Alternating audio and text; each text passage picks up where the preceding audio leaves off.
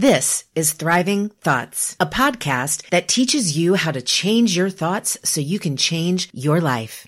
I'm Dr. Sherry, clinical psychologist turned thought coach. In each five minute episode of the Thriving Thoughts podcast, we will discover one lie we believe about ourselves, others, or the world that lures us into a surviving mindset. Then we'll learn the truth that leads us into a thriving thought world. And to bridge the gap between knowing and doing, I'll teach you one practical thought tool you can start to use right away. Consider me your personal thought coach and each episode your personal thought coaching session. I want you to thrive, to grow, flourish, and prosper. And here's your first truth. If you want to thrive, you have to choose to do the work the daily deliberate work of changing the way you think so you can change your life. Welcome to the Thriving Thoughts community. Let's get ready to speak truth over the lies so we can thrive in any and every circumstance. Hey, friends, I want to offer a deeper understanding of what it means to thrive. So, going forward, I'll point to each episode's corresponding pillar of a thriving thought world. There are seven. You've already heard about them in past episodes. For clarity, however, here they are. Number one, be honest with yourself. Number two, focus on the controllable. Number three, feelings are information, not facts. Number four, align your actions with your proclaimed values. Number five, exercise power over unwanted or unexpected thoughts and feelings. Number six, recognize choice in every circumstance. And number seven, changing your words changes your life. Today's lesson on thriving when you feel like you have to references a combination of pillars 1, 6, and 7. If I asked you to carry a sheet of paper with you for one day and record a tally mark for every time you said or thought, I have to, how many tally marks would there be?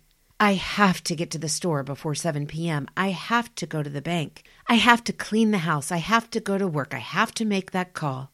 The words I have to exact pressure. To be precise, the pressure of shoulds, because have tos are not actionable. Rather, they're well springs of worry, grief, and powerlessness. I have to relegates the authority over whatever follows the have to to someone outside of you, as though you have no choice.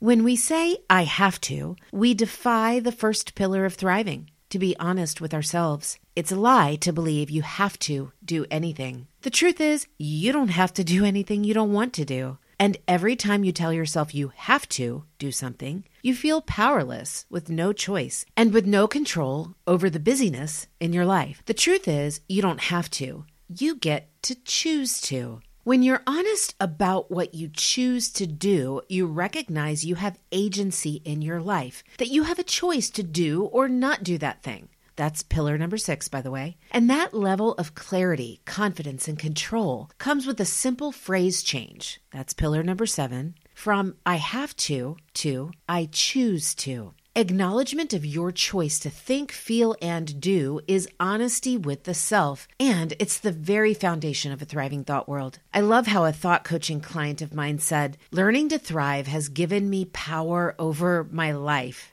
I've worked with this particular client for just over four years, and the first year was focused almost exclusively on this first pillar of thriving that she had the power to choose what she thinks, feels, and does. And it comes by making conscious changes in the words we use, both in thought and aloud. If you were to change the header on that piece of paper that I mentioned at the beginning of the episode from I have to to I choose to, I wonder what you would choose to fill your day with. What choices would you want to affirm in writing to reflect upon at the end of the day? Would you rather have a list of I have tos, which perpetuate passivity and powerlessness? Or would you like to begin to exercise power over your life? You have to choose it. Stop believing the lie that your day must be filled with things you have to do. Start believing and speaking and practicing the truth that you choose what's in your life and what's not. You choose what gets your attention and what doesn't. You choose what you focus your precious energy upon and what you don't. You don't have to go to work.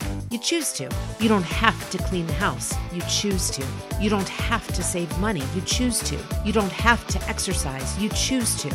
You don't have to get it all done. You choose to. Author Alana Hunt said, It is only when you take responsibility for your life that you discover how powerful you truly are.